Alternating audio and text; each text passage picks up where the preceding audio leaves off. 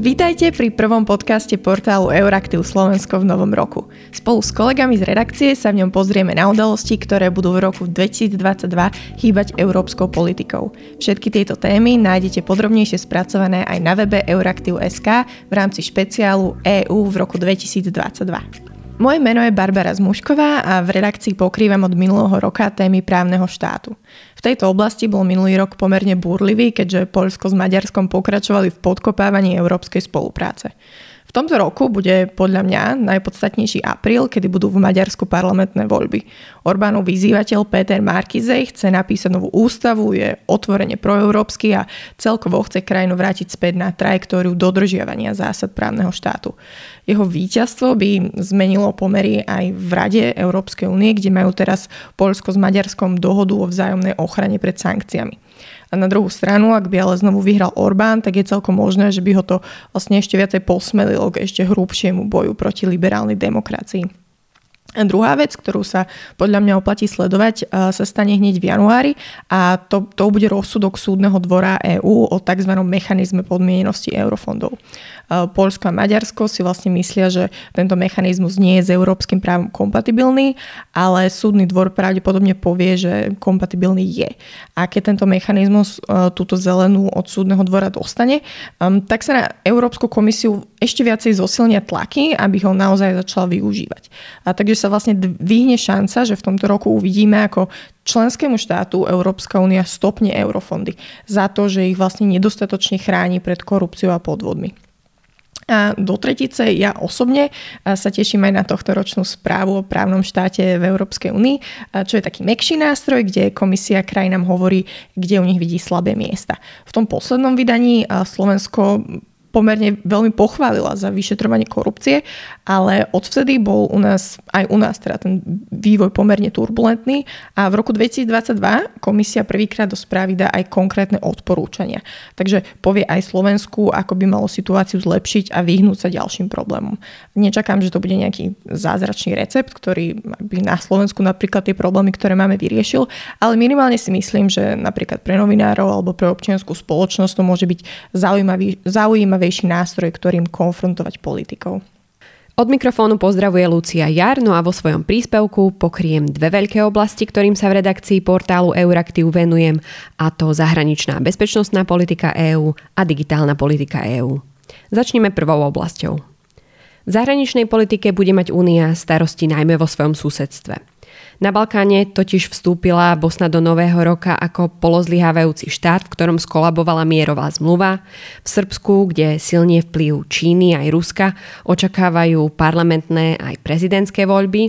Politicky nestabilné je Kosovo aj Čierna hora, no a na zelenú zo Sofie čakajú aj prístupové rokovania Európskej únie s Albánskom a Severným Macedónskom, keďže Bulhári v rade stále aj pod novým premiérom Kirillom Petrovom blokujú ich štart. V Turecku, ktoré má rokovania s Úniou o vstupe pozastavené e, de facto od roku 2016, sa prehlbuje ekonomická kríza. No a majestátny menový prepad bude mať vplyv aj na ďalšie prelomové voľby, ktoré sa chystajú na rok 2023. Takže veľké šance na návrat za rokovací stôl s Bruselom ani tu nie sú. Problematické bude aj východné partnerstvo, pretože napätie, ktoré významne e, ovplyvňuje hlavne Moskva, samozrejme rastie. Na Ukrajine a v Gruzinsku je to v súvislosti s ich ambíciami v NATO. E, Moldavsko trápia hlavne zdroje energie a mier medzi Arménskom a Azerbajdžanom je tiež v rukách Rusov. No a Bielorusko rovnako veľmi závislé na Moskve čaká na referendum o ústave, ktoré opozícia považuje za frašku a odmieta sa na ňom zúčastniť. Vo februári 2021 schválili európske inštitúcie novú agendu pre Stredomorie, pričom prvé správy o implementácii prezradia veľa aj o trendoch, budú známe na jar. No a napriek týmto všetkým udalostiam a tomu, že Únia veľakrát prízvukuje, ako je susedstvo pre ňu dôležité, sa v pracovnom programe európskych inštitúcií konkrétnej agendy nenachádza až tak veľa, takže bude veľmi zaujímavé sledovať, čo všetko sa v tomto roku stane. V snahe stať sa skutočným globálnym hráčom je Únia o mnoho aktívnejšia pri nastavovaní vzťahov s veľmocami, no a francúzske predsedníctvo sa postará o to, aby Washington, Londýn, Moskva aj Peking ešte viac počúvali o tzv. európskej suverenite. V snahe stať sa skutočným globálnym hráčom je ale Únia o mnoho aktívnejšia pri nastavovaní vzťahov s veľmocami. Francúzske predsedníctvo sa navyše postará o to, aby Washington, Londýn, Moskva aj Peking ešte viac počúvali o tzv. európskej suverenite a to v najrozličnejších sektoroch. No a mnoho, najmä v súvislosti s Ruskom, opäť napovedie rozhovory, ktoré v Ženeve odštartovali so Spojenými štátmi a pokračujú na úrovni NATO. Európska únia v rozhovoroch síce nemá úplne miesto a na teraz môže iba čakať na výsledky, ale promptne na, promptne na ne bude musieť aj reagovať. V oblasti obrany a bezpečnosti budú highlighty najmä v marci, kedy by blok mal konečne prijať strategický kompas, teda plán, ktorý má posilniť bezpečnosť a obranu únie v najbližších rokoch. Blok v tomto čase čaká aj summit o obrane, ktorý bude organizovať Paríž a ktorý ohlasoval aj predsednička Európskej komisie Ursula von der Leyen počas svojho posledného prejavu o stave únie. No a poďme na tému digitalizácie, kde majú európske inštitúcie v roku 2022 naozaj plnú agendu. Hoci Únia stále nie je svetovým lídrom v digitálnej oblasti ani v technológiách, darí sa jej nastavovať normy, ktoré potom formujú prax na celom svete. No a v novom roku chce tieto snahy ešte znásobovať. Regulácia veľkých platformiem by v Únii mala prebehnúť vďaka dvojici zákonov, konkrétne vďaka zákonu o digitálnych službách a zákonu o digitálnych trhoch. Členské krajiny už e, k obom majú svoje pozície. Európsky parlament ešte v januári schváli postoj k aktu o digitálnych službách. No a čaká sa, že obidve e, tieto legislatívy tento rok prejdú. Pravdepodobne e, zákon o digitálnych službách až v druhej polovici, keďže ide o prierezovejší zákon. 1. januára vstúpila do platnosti aj legislatíva o riadení dát, ktorá uľahčuje zdieľanie údajov. No a tento nový nástroj prejde naozaj to veľkou skúškou až v tomto roku, a pretože z úspech toho, pretože jeho úspech závisí od ochoty firiem využívať nové nástroje. Diskusie v inštitúciách prebehnú aj o návrhu komisie v súvislosti so zákonom o dátach, ktorý predstaví 23. februára. Opäť ide o veľkú a komplexnú novinku, ktorá sa zaoberá citlivými otázkami povinného zdieľania dát, ich monetizácie, ale aj prístupu verejných inštitúcií. O dátach sa bude debatovať stále aj na osi Washington a Brusel, ktoré hľadajú náhradu za tzv. štít na ochranu osobných údajov. Jednotlivé federálne štáty majú tento rok príjmať postupne vlastné zákony na ochranu súkromia spotrebiteľov a v hre je aj potenciálny federálny zákon v Spojených štátoch. Práve ten by podľa Bruselu bol dôležitým prvkom pri obnove európsko-americkej dohody. Ďalšou horúcou témou bude regulácia umelej inteligencie. Tam návrh legislatívy predstavila komisia v apríli minulého roka, ale um, pokrok je zatiaľ minimálny. Pravidlá um, majú technológie umelej inteligencie rozdeliť do niekoľkých kategórií podľa toho, akú mieru rizika prinášajú. No a keďže ide opäť o veľmi zložitý legislatívny proces s mnohými technickými detailami a presahom do viacerých oblastí, tak jeho schváľovanie pravdepodobne pobeží e, až do druhého pol roka roku 2022. No a aj umelá inteligencia bude témou rozhovorov medzi Washingtonom a Bruselom, a to v obchodnej a technologickej rade Európskej únie a USA, ktorá vznikla v septembri minulého roka. Eurokomisia predstaví aj návrh legislatívy o polovodičoch, teda čipoch, ktorý má reagovať na minuloročnú krízu. Nastavovať sa budú minimálne štandardy v kybernetickej bezpečnosti u spoločensky dôležitých firiem a organizácií a zaujímavosťou je aj vyjednávanie o návrhu smernice na reguláciu tzv. zákazkovej ekonomiky, čiže gig economy. Tu predložila komisia v decembri a jej cieľom je harmonizovať pravidlá pre poskytovateľov príležitnostných služieb, napríklad napríklad Uber, Airbnb alebo Volt. No a ponovom by sa práve tieto spoločnosti mohli stať riadnymi zamestnávateľmi. Moje meno je Michal Hudec a v nasledujúcom bloku vám priblížim rok 2022 z pohľadu obehovej ekonomiky, ktorý by sa dal charakterizovať ako rok diskusí o viacerých nových a aj veľmi pokrokových návrhoch Európskej komisie. Agendu v roku 2022 bude aj naďalej definovať akčný plán pre obehovú ekonomiku. Ten bol schválený v marci roku 2022 a je jedným z najdôležitejších pilierov Európskej zelenej dohody. Takým stručným cieľom je zabezpečiť, aby materiály a suroviny kolovali v čo najuzavretejšom cykle s niekoľkými návrhmi v rámci tohto akčného plánu už komisia prišla minulý rok, teda v roku 2021. E, tie bude tento rok ešte schváľovať parlament a rada. To najdôležitejšie nás ale ešte len čaká. Zjednodušene sa dá povedať, že komisia sa tento rok vo svojich návrhoch zameria na také dva základné ciele. No a tými sú informovanejší a silnejší spotrebitelia a udržateľnejšie výrobky. Jednou z najatraktívnejších zmien, ktorá sa dotkne spotrebiteľov, je e, právo na opravu. Samozrejme to v nejakej forme funguje už dnes. Spotrebitelia majú dvojročnú garanciu, eh, ale iba v prípade, že je produkt chybný a pokazí sa sám od seba. Od výrobcov sa ale nevyžaduje, aby produkt opravili, ak sa pokazí z iných dôvodov, napríklad z dôvodu nesprávneho používania. No a práve toto je niečo, čo by sa malo v dohľadnej dobe zmeniť. E, rovnako by sa opravy mali sprístupniť aj tretím stranám. To znamená, že ak máte povedzme žehličku, ktorú pokazíte nesprávnym používaním, mali by ste mať právo si ju nechať opraviť buď u výrobcu, alebo u tretej strany, pričom výrobca bude povinný sprístupniť informácie a aj náhradné diely. Podobný návrh je mimochodom na stole aj v Spojených štátoch, kde však vyvolal pomerne veľkú nevôľu medzi spoločnosťami ako Microsoft, Sony, Apple či Amazon. Tie sa totiž obávajú straty konkurenčnej výhody z dôvodu sprístupnenia rôznych citlivých informácií o produktoch a zároveň upozorňuje na zdravotné rizika ktoré môžu plynúť zo snahy opraviť si produkt doma, nakoľko tie dnešné produkty sú o mnoho zložitejšie ako bývali kedysi. Ďalším návrhom, s ktorým komisia prichádza tento rok, je digitálny pas.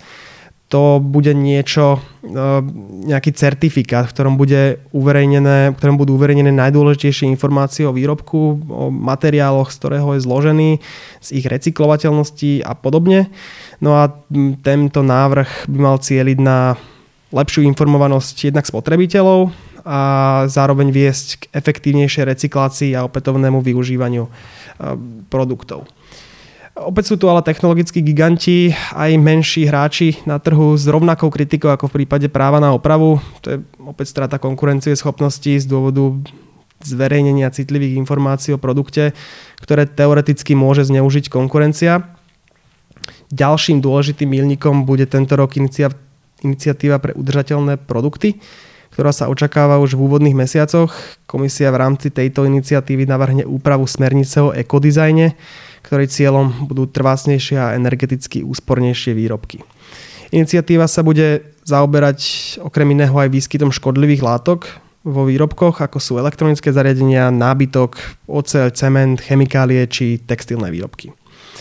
Okrem týchto iniciatív sa komisia pozornejšie bude venovať aj boju proti mikroplastom a takisto proti plastovým obalom. K týmto témam sa opäť očakávajú legislatívne návrhy, ak sa nemýlim, tak väčšina koncom roka. Treba povedať, že tento legislatívny plán je pomerne ambiciózny. Uvidíme, či sa ho podarí naplniť. Nie je možné vylúčiť, že niektoré z tých návrhov, najmä tie plánované na koniec roku, sa budú posúvať. Nebola by to nejaká novinka. Konec koncov iniciatíva pre udržateľné produkty už mala byť vonku minulú jeseň. Takisto treba pripomenúť, že všetky tieto návrhy mm, sú iba návrhy, oni následne budú musieť prejsť pripomienkovaním a potom ich ešte bude schváľovať rada a parlament, čiže aj keď dostaneme na stôl ten konkrétny návrh od komisie, tak je možné a aj veľmi pravdepodobné, že výsledok bude ešte veľmi odlišný. Rok 2022 by mal byť tiež rokom, ktorý dá definitívne bodku za reformou spoločnej polnohospodárskej politiky Európskej únie. Moje meno je Marian Koreň a ako editor polnohospodárskej sekcie sa vám pokúsim vysvetliť, prečo bude aj rok 2022 pre európske polnohospodárstvo dôležitý. Najskôr k novým agrodotáciám. Hoci sa v roku 2021 európske inštitúcie po 5 rokoch rokovaní konečne dohodli na nových pravidlách agropolitiky, čo už časť polnohospodárskej verejnosti ani nedúfala, k prvým vyplateným platbám polnohospodárom ešte stále vedie dlhá cesta. Na ťahu sú teraz totiž členské štáty. Tie musia pripraviť národné strategické plány, v ktorých na základe upravených pravidiel prijatých na, náro- na úrovni Európskej únie prispôsobia dotačné schémy vlastným úmyslom s domácim agropotravinárskym sektorom. Lepšie povedané mali pripraviť, pretože konečným termínom pre odozdanie plánov bol 31. december minulého roku, no to sa zatiaľ podarilo splniť iba 9 členským štátom. Slovensko medzi nimi nie je. Ministerstvo podhospodárstva 4. deň nového roku návrh strategického plánu len zaradilo do medzirezortného pripomienkového konania. Verejnosť sa k 700-stranovému dokumentu mohla vyjadriť do 11. januára, potom plán ešte musí prerokovať hospodársky a sociálny výbor, parlamentný výbor pre pôdospodárstvo, no a nakoniec ho musí schváliť vláda. Ministerstvo má následne niekoľko mesiacov, aby sa na, koneč, na konečnej podobe strategického plánu dohodlo s Európskou komisiou, ktorá ho bude určite pozorne skúmať a pripomienkovať. Každý polnohospodár by bol naradšie, keby k dohode došlo čo najskôr, pretože novým dotačným schémam musí prispôsobiť firemné finančné plány, osevné rozvrhy či nákup polnohospodárskej techniky. Dodajme, že Slovensko zo spoločnej polnohospodárskej politiky na roky 2023 až 2027 získa takmer 4,5 miliardy eur. Ako Slovensko plánuje využiť pridelené európske dotácie na tieto roky, si môžete prečítať aj v špeciálnej sérii článkov venovanej strategickému plánu, ktoré nájdete v polnohospodárskej sekcii na portáli Euraktiv Slovensko. V roku 2022 sa Európska únia tiež bude snažiť prepojiť polnohospodárstvo s klimatickými cieľmi vyplývajúcimi z Európskej zelenej dohody. Európska komisia na konci minulého roku predstavila stratégiu udržateľného kolobehu uhlíka, ktorá okrem snahy znižovať produkcii emisí bude riešiť aj ďalšiu fázu uhlíkového cyklu. K emisným cieľom má teda prispieť opatreniami, ktoré pomôžu z atmosféry odstrániť oxid uhličitý, ktorý človek a príroda už vyprodukovala. Eurokomisár pre polnohospodárstvo Januš Vojčechovský veľký potenciál vidí v podpore uhlíkového polnohospodárstva. To znamená, že chce finančne motivovať polnohospodárov, aby do pôdy ukladali čo najviac uhlíka. Pod uhlíkovým polnohospodárstvom si tak môžeme predstaviť agrolesníctvo, teda zjednodušene povedané vysadbu stromov na poliach a lúkach, striedanie pestovaných plodín, trvalé pokrytie plodinami alebo ich zvyškami na poliach, či bezorbové obrábanie pôdy čo má zaistiť, že sa štruktúra a zdravie pôdy zlepší a tým sa zvýši aj schopnosť pôdy ukladať uhlík. Problémom ale ako vždy budú peniaze, pretože iniciatíva Európskej komisie prichádza pomerne neskoro. Členské štáty už majú svoje dotačné schémy hotové alebo skoro hotové a tak prostriedky na uhlíkové polnospodárstvo v rozpočtoch z, agro- z agropolitiky budú hľadať ťažko. Bez finančnej motivácie polnospodárov, aby tieto činnosti robili, je však uhlíkové polnospodárstvo Európskej únie zrejme utópiou. Nasledujúcich 12 mesiacov môže tiež zmeniť aj stravovanie Európanov. Európska komisia chce v súlade s potravinovou stratégiou z farmy na stôl v roku 2022 upraviť podobu etiket potravinových obalov, ale aj zmeniť podobu vlastnej politiky propagácie potravín vyrobených v Európskej únii. Obidva kroky majú prispieť k zdravšiemu stravovaniu európskych obyvateľov a ku spotrebe potravín, ktorých ekologická a klimatická stopa je čo najmenšia. Jednou z najhorúcejších tém bude očakávaný návrh jednotného označenia výživovej hodnoty potravín na prednej strane balení, ktoré sa tiež nazýva nutričné skóre alebo Nutri-Score. Označovanie potravín farbami od zelenej po červenú a písmenami od A po E podľa toho, aké riziko predstavujú pre ľudské zdravie, už funguje v niekoľkých krajinách, napríklad vo Francúzsku. Taliansko však už teraz Nutri-Score odmieta, pretože sa obáva, že jeho tradičné špeciality ako parmezán alebo olivový olej sa ocitnú v červených farbách. Preto sa dá očakávať, že okolo nastavenia nutričného označenia potravín bude ešte dusno. A túto diskusiu by pozorne malo sledovať aj Slovensko. Totiž Oravská slanina, Udený oštiepok alebo Bratislavské párky nutričné skore do zelená celkom určite nezafarbí. Dobrý deň, moje meno je Irena Jenčová a venujem sa klimatickým a energetickým témam. Je jasné, že v roku 2022 bude energetickým diskusiám v Európe aj vo svete dominovať e, zelená agenda. A ak bolo rokom, rok 2021 rokom legislatívnym, kedy komisia pretavila európske klimatické ciele do do rôznych návrhov, tak rok 2022 bude rokom dôležitých vyjednávaní o týchto zákonoch a tiež rokom ich implementácie. To všetko sa deje s cieľom dosiahnuť zníženie emisí do roku 2030 o 55% na čom sa členské štáty minulý rok dohodli v klimatickom zákone. Čo však pravdepodobne tiež ovplyvní diskusiu v roku 2022 v oblasti klímy a energetiky, je fakt, že v minulom roku sa otázky zmeny, otázka zmeny klímy dostala skutočne do mainstreamu. Napomohli tomu viaceré faktory, ako boli extrémne prejavy počasia v Európe, a tiež zdvihnutým prstom bola aj správa, najnovšia správa medzivládneho panelu pre zmenu klímy, ktorá hovorila o tom, že ak ľudstvo niečo rýchlo neurobi s emisiami skleníkových plynov, máme našlapnuté na oteplenie planéty do konca storočia, ktoré by malo pre ľudstvo katastrofické následky. Ďalším faktorom, ktorý určite ovplyvní energetiku aj v roku 2022, je prudký rast cien energií, ktorý sa udial uplynulý pol rok. Ten prinútil Európsku úniu aj vlády, aby zaviedli rôzne opatrenia a chránili, a chránili tak spotrebiteľov a priemysel. Drahý plyn a problémy okolo plynovodu Nord Stream 2 podnetili diskusie o potrebe energetickej nezávislosti Európy a potrebe urychliť dekarbonizáciu a zavadzať rýchlejšie obnoviteľné zdroje energie. Čo sa týka konkrétnych návrhov, o ktorých bude reč, už do konca januára sa musia európske štáty rozhodnúť, ako ďalej s investičnými pravidlami pre plyn a jadro v rámci taxonomie udržateľných investícií. Znamená to, že vlády musia zodpovedať otázku, e, či je možné využívanie zemného plynu a jadrovej energie považovať za udržateľné. A, a od tohto rozhodnutia potom budú závisieť možnosti financovania pre tieto dva zdroje. Keďže ide o tzv. delegovaný akt, e, Rada a Európsky parlament už návrh komisie nemôžu meniť ani pripomienkovať, môžu ho len zamietnúť alebo pri, prijať. Rokovania o balíku Fit for 55 sa budú odohrávať pod taktovkou Francúzska, ktoré bude prvý pol rok 2022 predsedať Európskej únii. Už teraz je z reakcií členských štátov jasné, že táto diskusia o balíku Fit for 55 bude veľmi búrlivá že sa zdôraznia rozdiely medzi krajinami. Preto si Francúzsko dalo za cieľ situáciu upokojiť a nájsť rovnováhu, aby boli spokojné všetky strany a zároveň však nechce v žiadnom prípade rezignovať na znižovanie emisí a dosiahnutie klimatických cieľov. Francúzsko avizovalo, že ak aj sa urobí ústupok v niektorej oblasti, bude sa musieť nahradiť v inej. Pokrok v rokovaniach o Fit for 55 však nie je zaručený napriek tomuto silnému odhodlaniu, lebo Francúzsko čakajú prezidentské voľby. A prezident Macron, ktorý sa uchádza o znovu zvolenie, môže, môže zmeniť tento postoj, aby oslovil voličov. Po Francúzsku bude Unii predsedať Česká republika, tam môžeme predpokladať, že tá bude mať teda ku klimatickým otázkam benevolentnejší prístup.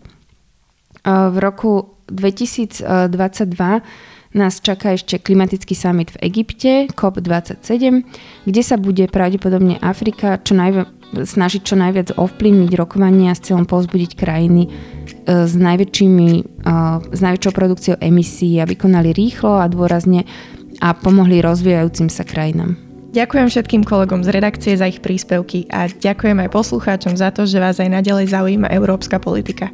Tento podcast vznikol s podporou Európskej únie.